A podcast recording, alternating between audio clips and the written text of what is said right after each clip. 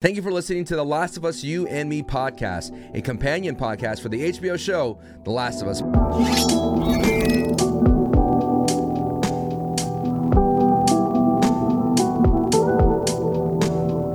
My name is Sancho West, and I've been a mega fan of the T. Universe for years to years, and it's so exciting. I don't know if you, the people you know out there, may not have Twitter or things of that sort, but the good news is The Last of Us show has been renewed for season two, which has been very exciting because only after two episodes, this has been renewed, and we're going to get more of this Last of Us universe. And so exciting to share this entire world and the story. We're not going to get into any kind of spoilers here on The Last of Us You and Me podcast, but uh, this does feature you as well. So thank you so much to the people that tweeted at me. Again, Tweet at me at Sancho West your reactions, your theories for future episodes, and I will feature it in the podcast because this podcast features you as well. Like Britton Lane, my good friend, did tweet at me. They did such an amazing job staying true to the game and bringing the clickers to life.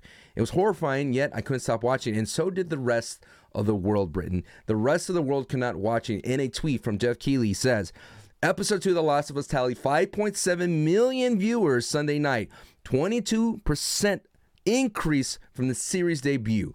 This marks the largest week two audience growth of an HBO original drama series in the history of the network. Okay, we're talking about Game of Thrones, we're talking about Sopranos, we're talking about some of the big dogs, Six Feet Under. I'm getting granted, Sopranos, Six Feet Under, all that HBO streaming service did not exist, but still the largest week two audience growth for an HBO original drama with the pantheon of the greatness of HBO original dramas. That is a feat you cannot ignore. Episode one is now up to 18 million viewers, so word of mouth definitely spread like a cordyceps uh, out there, and and got everybody involved into the Pedro mania, into the Last of Us mania that is happening right now. So Congratulations to all the people for Last of Us. I, for one, am very excited for that because I really believe that we could definitely take this podcast further and further, continue to polish it, continue to polish it, and maybe we'll make something special together, regardless where this show goes. So, thank you so much for the support on that. Let's go on to another tweet here talking about The Last of Us. Of course, this is reviewing the previous episode, so if you yet to see that, you may run into some spoilers here.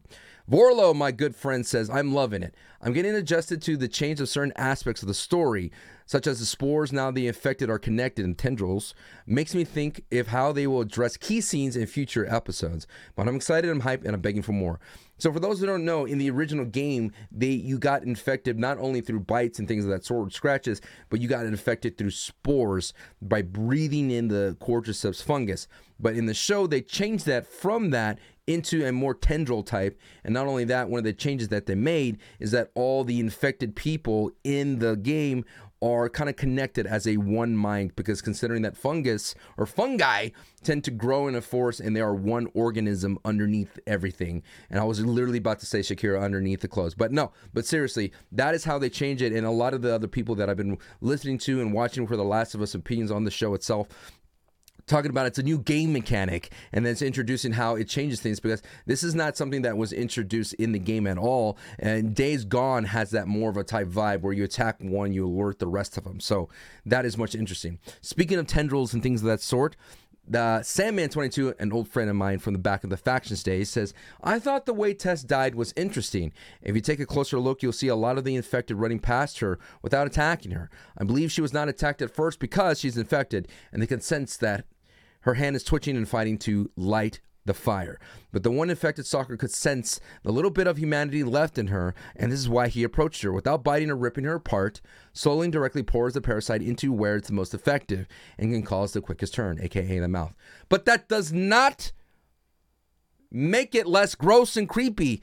I think that the, that the only that's the one thing that a lot of people have a different discussion on is the kiss that happened between the stalker and Tess. I just simply think that it was more use of more of a shock value. You could still explain those same things that you came through, but I did not want to see a tendril go into the moisture and inside of the mouth. That is just gross. It is disgusting. It definitely got the shock value of it.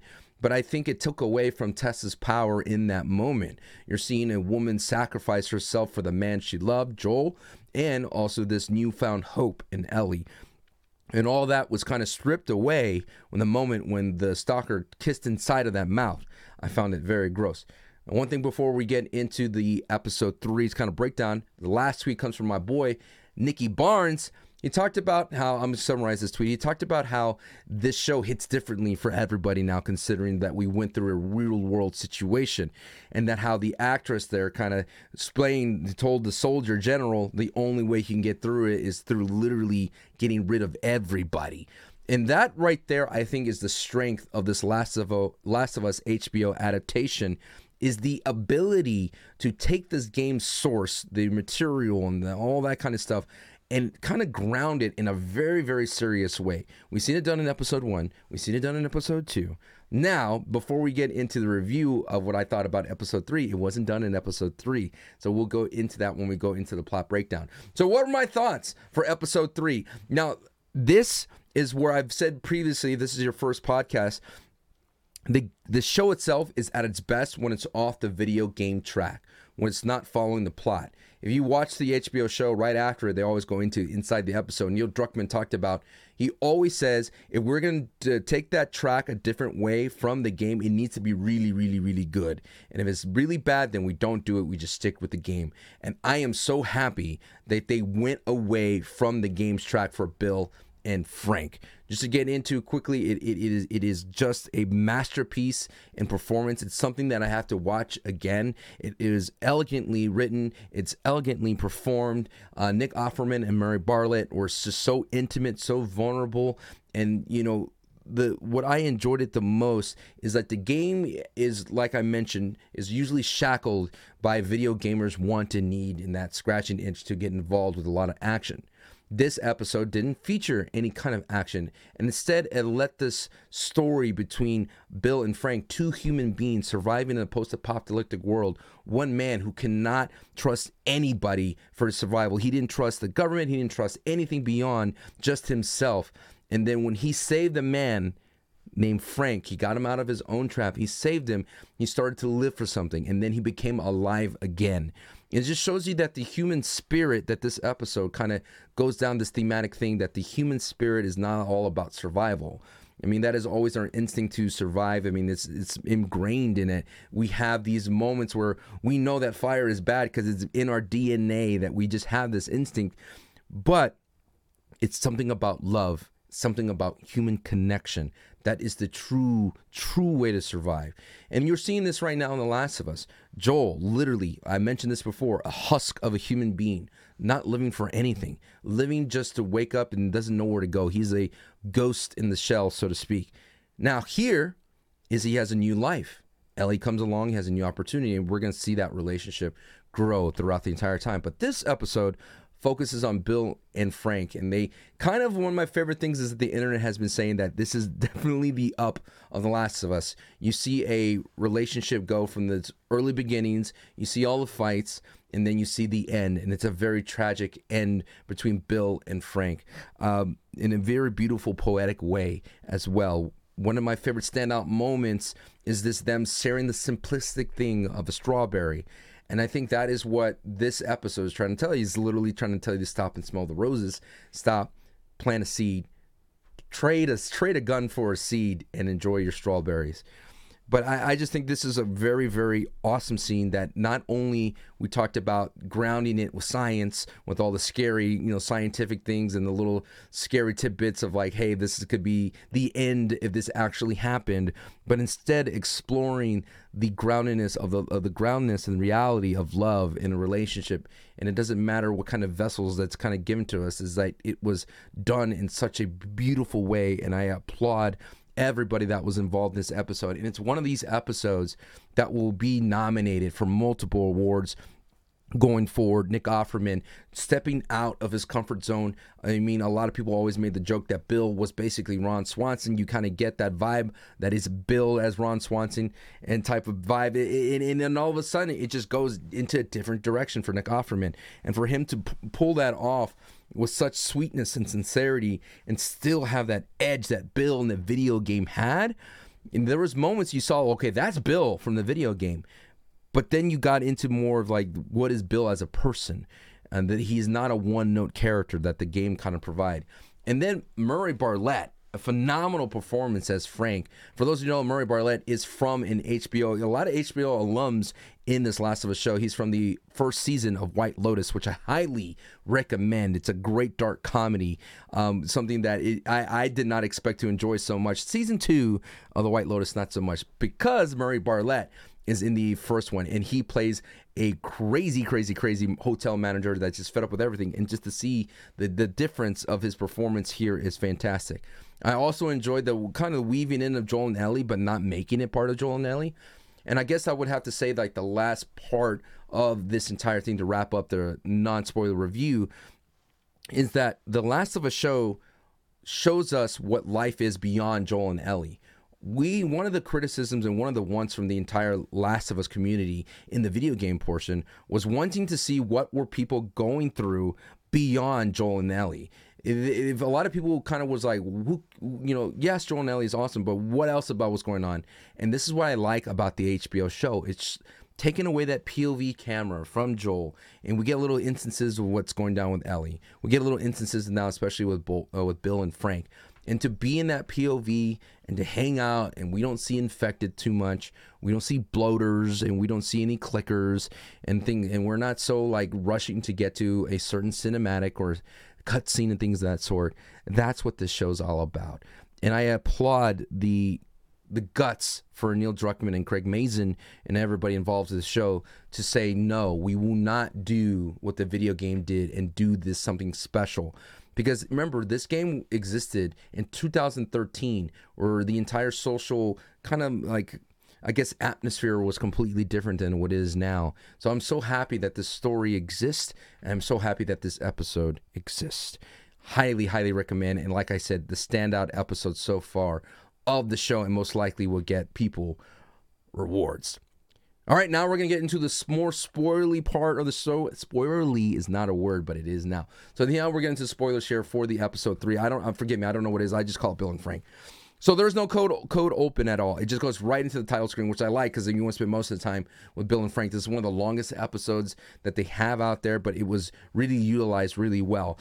Uh, there's a story that the episode this story was written by Craig Mazin and so Neil kind of said that Craig Mazin wrote this and he knocked it out of the park but it there was a story or something like that, that I remember coming across that Shannon Woodward uh, one of the actresses from Westworld and she was the voice of Dina in The Last of Us Part 2 got Craig and Neil Druckmann together for this project so thank, thank goodness that she did so in this entire episode right here, you go back to Joel and Ellie, and they're making their way to Billstown. Remember in the very beginning of episode one, Bill and Frank are the kind of like the smugglers on the other side of what is going on. They're on the outside of the QZ, and they talk through code using decades and thinking that's that, and you see the origin of that. So as you see Joel and Ellie going around, you see that the solely of the the shell of Joel, he starts to come out of his turtle shell. The onion layer starts coming out, and you see Ellie slowly chipping away because she's just so charming.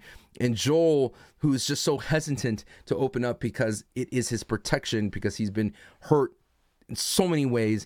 And Joel literally just experienced the loss of Tess, and now he's dealing with Ellie one of the big things I want to point out here, this is where Ellie is continuously asking for a gun, and I want those who haven't played the game and haven't watched the show, of course, we haven't got to that point, is to keep that in mind. Of course, there was that scene where Ellie in the basement got rid of an infected by stabbing it with the switchblade.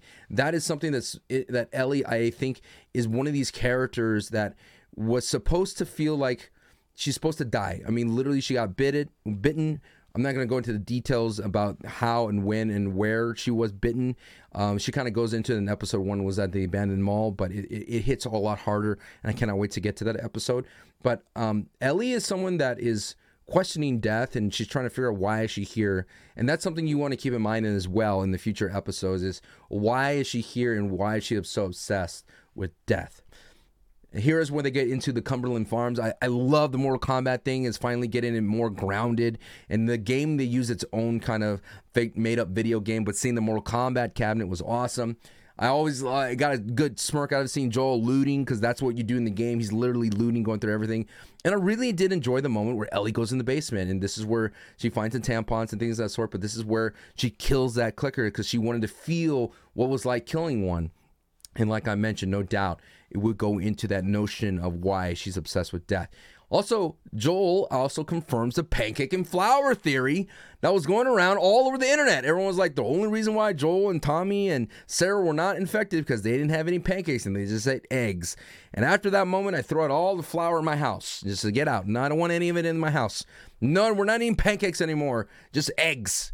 Eggs like Rocky Balboa.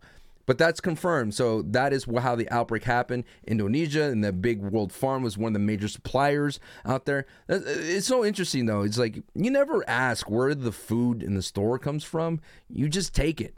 And clearly, as you can see, that could be our comeuppance.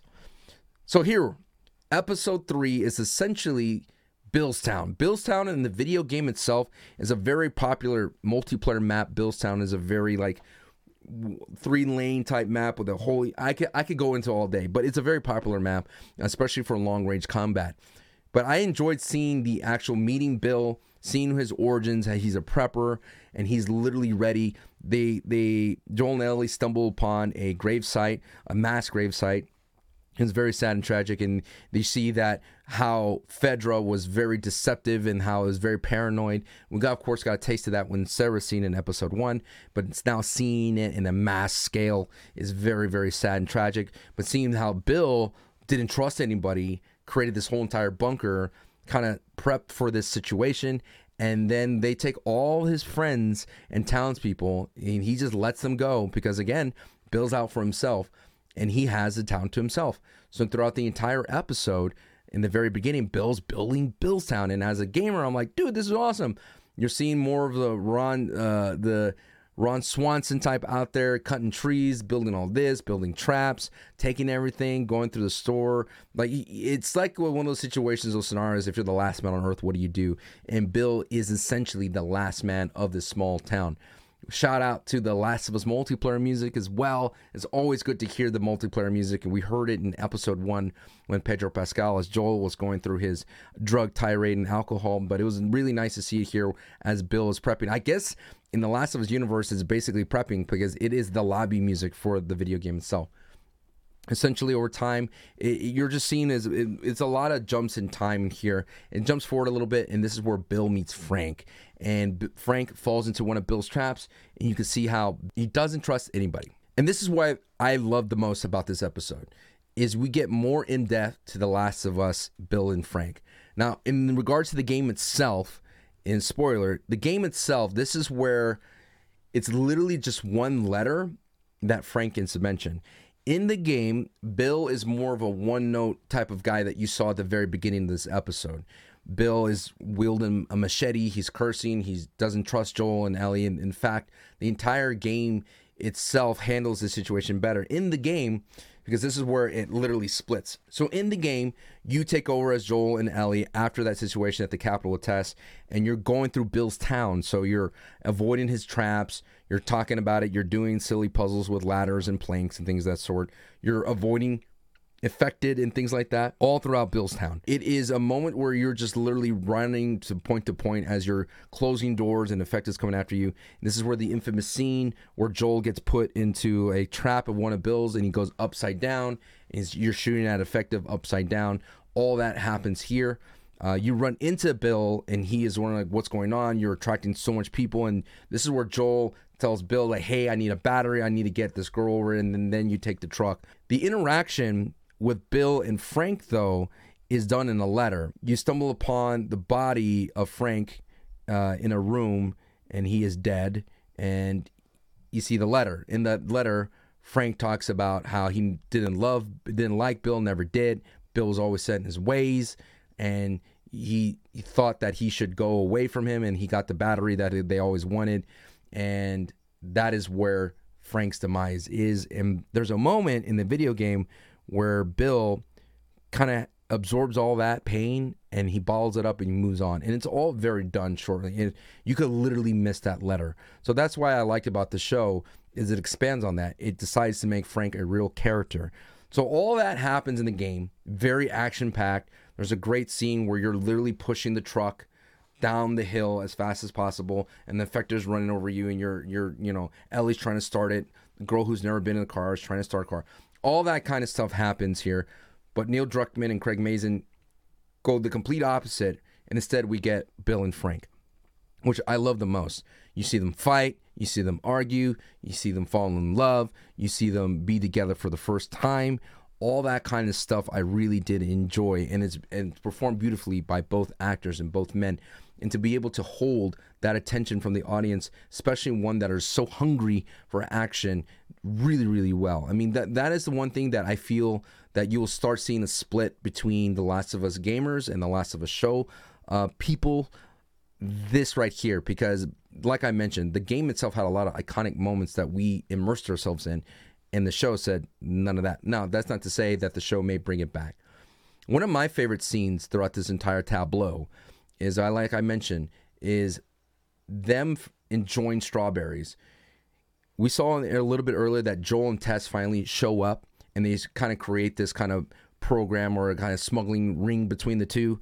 Joel tells Bill like, "Hey, your fence isn't that great. I could get you better supplies. You need medicine. There's supplies, things in the QZ that we have that you don't have, and we could help you out. So this will benefit us." And the way that Frank got Tess and Joel there is that Tess was just on the radio, and then Frank was like, "Hey, we should get together," because Frank's the kind of like social butterfly. He needs interaction besides Bill, and he sets up like fun little dinner dates and things like that. But there's still a lot of business, a lot of trade is happening because Frank slowly realizes that they need stuff, they need supplies because what they have is eventually uh, going to run out, and they need some extra stuff. But back to my favorite scene. In the scene, Frank is surprising Bill with something simple as strawberries.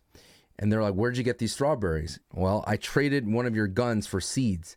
And that is where it's much more interesting, more than anything, is the value of weapons, which can keep you alive with infected things coming at you, with monsters, with raiders, and things of that sort.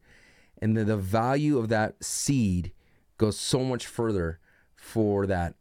Granted, at the same time, do you think Joel was like, mm, I know how much Frank wants this, but I found it as a very, very, very, very awesome scene performed as well by Nick Offerman and Murray Bartlett. That laugh that Nick Offerman gives is the giggling laugh of chewing on that sweet strawberry was very relatable and something as we as a human understand. We will never understand the infected zombies and bloaters running after us and things of that sort. We will never understand, but we will understand the sweetness of a strawberry. And then I found that that was a very good conducting moment, like a conductor moment that connected us in that moment. It's like the energy kind of went right through that. Eventually, Bill talks about that he's never been afraid before. And I, I, I really enjoyed that moment, and it kind of hit home for me as a father of two kids. I really never was afraid to fly never really bothered me when there was turbulence and things of that sort. Never really bothered me if like all of a sudden the wind kicked up and the airplane jolted and things of that. But ever since I'm having myself uh, two kids and I, I just want to get home. I just want to get home to them and I, it's because I'm just afraid. I'm afraid and I never was before. And I related to that moment where Bill was like this guy who has everything prepped out in his entire life. He prepped for this situation of the world coming to a kind of close to an end. He prepped for it all. He handled it all. He built traps and he never was afraid of the end. But now he was because he fell in love with Frank. And then we get to the next moment of Frank's final day, where we have another time jump. You discover that Frank is sick, most likely with something like cancer. Never really said. Frank's sick, and Bill is taking care of him. They're growing old together, which is always a goal for most people when it comes to finding themselves in a relationship. Is I just want to grow old with you, and you just see that they still love each other. Bill takes care of Frank so well, and you see this pain behind Frank's eyes and what's just so interesting to me is that you know Frank just decides that it, it, it's time. It's time for him to go, and this is the the moment that you you hear that Bill talks about you know save what you can type of thing.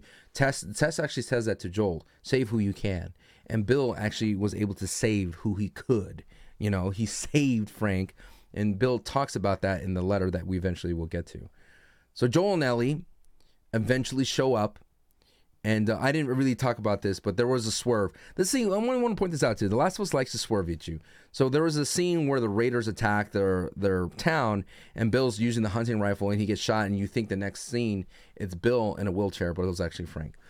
Um, and that's the only action we really got in the scene. And the, the kind of trailers themselves made you think that this was going to be like more like the video game, but like again, swerves everywhere. So Bill uh, and Frank retired themselves. Frank had this plan. He wanted his last day. He wanted to visit certain things. They wanted to get married, and they wanted and Bill surprised him in a very Shakespearean way, in that he wanted to join him in that. Completely different from the game, as I mentioned. Joel and Ellie and Bill work together to escape Bill's town to get Joel a truck.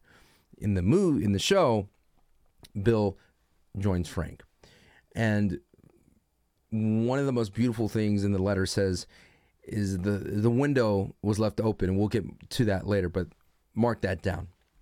Joel and Ellie show up. Uh, Joel very cautious. Ellie finds a letter and the truck key.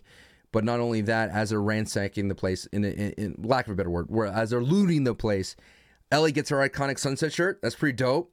I was always I was wondering like, where's Ellie's little wave shirt? I wonder where that. And then she finds a wave shirt. That's always dope and I was like, awesome. Very excited to see Ellie looking like Ellie from the game.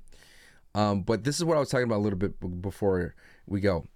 So they get all the parts and things like that. You're you're you're still still seeing Joel and Ellie discover who they is. You're seeing Joel being more charming that he was, like he was with Sarah. They kind of talk about music and things of that sort. Ellie's reaction to the car and the truck is really good. That's very reminiscent of the game itself. How Ellie is just absorbing all these things that she'd never seen before, like a museum or a comic book or a movie. And for her to be in that in that car and have that moment of, oh my God, I'm in a car and it's like a spaceship. Again, stuff we would have lost because in the game we're literally like, oh, I'm infected right out the door. We got to get out the door. Instead, we get that beautiful Last of Us Joel and Ellie moment here is when she's exploring the truck. But as they do their thing, they get the stuff. Joel knows how to make a battery. Don't know why, but I hey, Joel knows how to do stuff But by this time. So he makes a battery with all the supplies. I'm sure Bill taught him how to do that. Joel gets that, they take a shower and things of that sort, and they, they mosey out and they move on through into that iconic truck.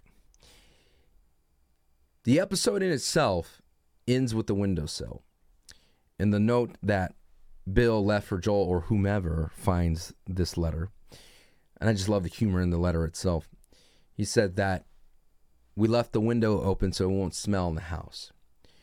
The Last of Us, the one of the first images in the show itself and in the game is the windowsill and it's a very quiet and somber way when you boot up the game for the first time. You hear Gustavo's music comes in, and it fades up, fades in with the windowsill and the wind blowing. And usually, you see the overgrown nature. It's like you you seeing how something that's so simple as a window out into the real world now is like overgrown with fern and nature. And for the show to end episode three with the windowsill and the curtains and the wind, it just gives a whole different meaning to what the windowsill is. It gives a whole different meaning to the game start screen. And I find that very beautiful. And I find that very interesting to me. Because one thing about The Last of Us, it's literally called The Last of Us. And so far, everything that we've been seeing is happening in pairs almost.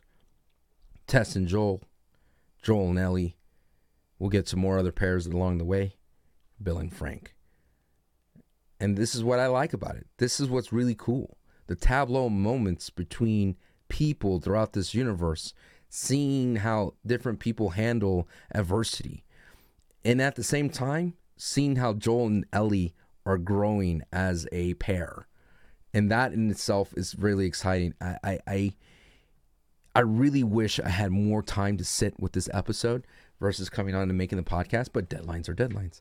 But like I said, w- what a phenomenal plot. And I and I kind of glossed over a lot of the Bill and Frank things, but I, I really did enjoy the arguments that they had and the moments that they had.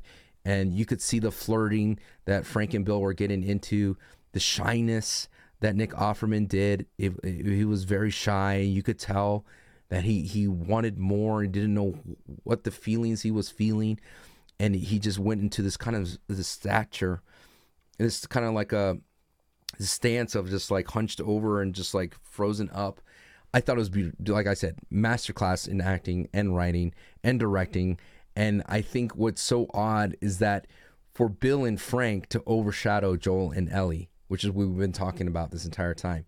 And if they can continue to do that with the side characters, I think we're going to have ourselves something very special. And that is why it's definitely have been renewed for season two. Thank you so much for listening to the Last of Us You and Me podcast, a companion podcast for the HBO show. My name is Sancho West. Before we sign off, two things. One, um, the very, very sad, very, very sad day uh, during the recording this podcast. Annie Wersching, who played Tess in the original video game, passed away from cancer at the age of 45. Uh, Tess was a great character in the original Last of Us, and you see why she was a great character not only in the game but here. But it's thanks to Annie Wersching. So rest in peace, Annie. Of course, lastly, thank you so much for joining me. If you want to tweet at me, at me at Sancho West. This is going to be one of these podcasts where these things will get a little bit of a downbeat and things of that sort. Um, I'm always a jovial guy, and I always want. I'm always so anxious and happy to talk about things. But this episode, deserves a respectful tone. And if y'all like that, hey, be sure to like, share, subscribe, and I'll see y'all in the next one. And as always, endure and survive.